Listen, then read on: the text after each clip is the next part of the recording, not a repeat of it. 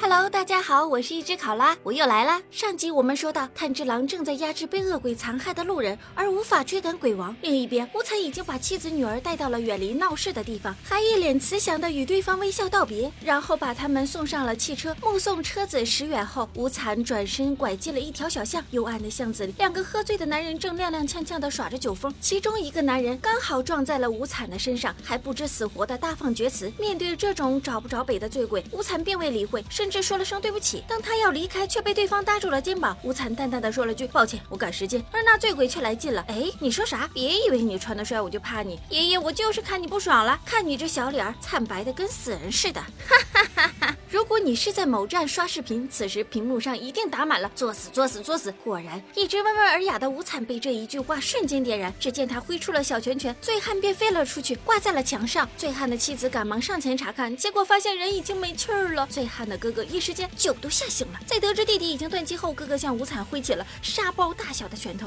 却没想到下一秒自己就飞上了天。没错，就是字面意思。哥哥被无惨一脚踹上了天，然后表演了一下什么叫落地已成河巷子里这时只剩下一个女人，无惨蹲下去，手指刺入了女人眉心，同时对她进行了一连串的灵魂拷问。无惨似乎很在意别人叫她小白脸，而女人哪里还能说得出话来？此刻她仿佛已经失去了灵魂，只能任由无惨摆布。无惨似乎在给这个女人输血，但普通人类的身体似乎无法承受鬼王血液中的爆裂能量。女人最终化为一股青烟，消失在了这个世界上。无惨站起来，打了一个响指，两个部下立马担心膝。跪地出现在他的身后，无惨命令两个手下把耳坠上带着花牌一样的装饰的猎鬼者的头带过来，明白吗？两个手下道了声遵命，便瞬间消失。这时再看无惨的眼神，竟然荡漾出一丝恐惧。恍然间，他仿佛想起了什么不堪的往事，脑海中一个令鬼瑟瑟发抖的强大猎鬼人，带着与炭治郎一模一样的耳饰。炭治郎回到面摊，光头老板怒火中烧，仿佛下一秒就要暴揍炭治郎。但最后光头老板还是忍住了，他生气的点并不是炭治郎打碎了他的碗，而是炭治郎居然放弃了吃自己的乌冬面。炭治郎表示：“这事儿简单，请再给我两碗乌冬面。”炭治郎经过一通折腾，也早就饿成狗了。接下来一顿风卷残云的操作，两碗光速见底。光头老板心花怒放，表示炭治郎真是给面儿。炭治郎大手一挥，表示小意思，然后拉着妹妹走人。光头老板目送开心的二人离开，谁也没提买单的事情啊。嗯。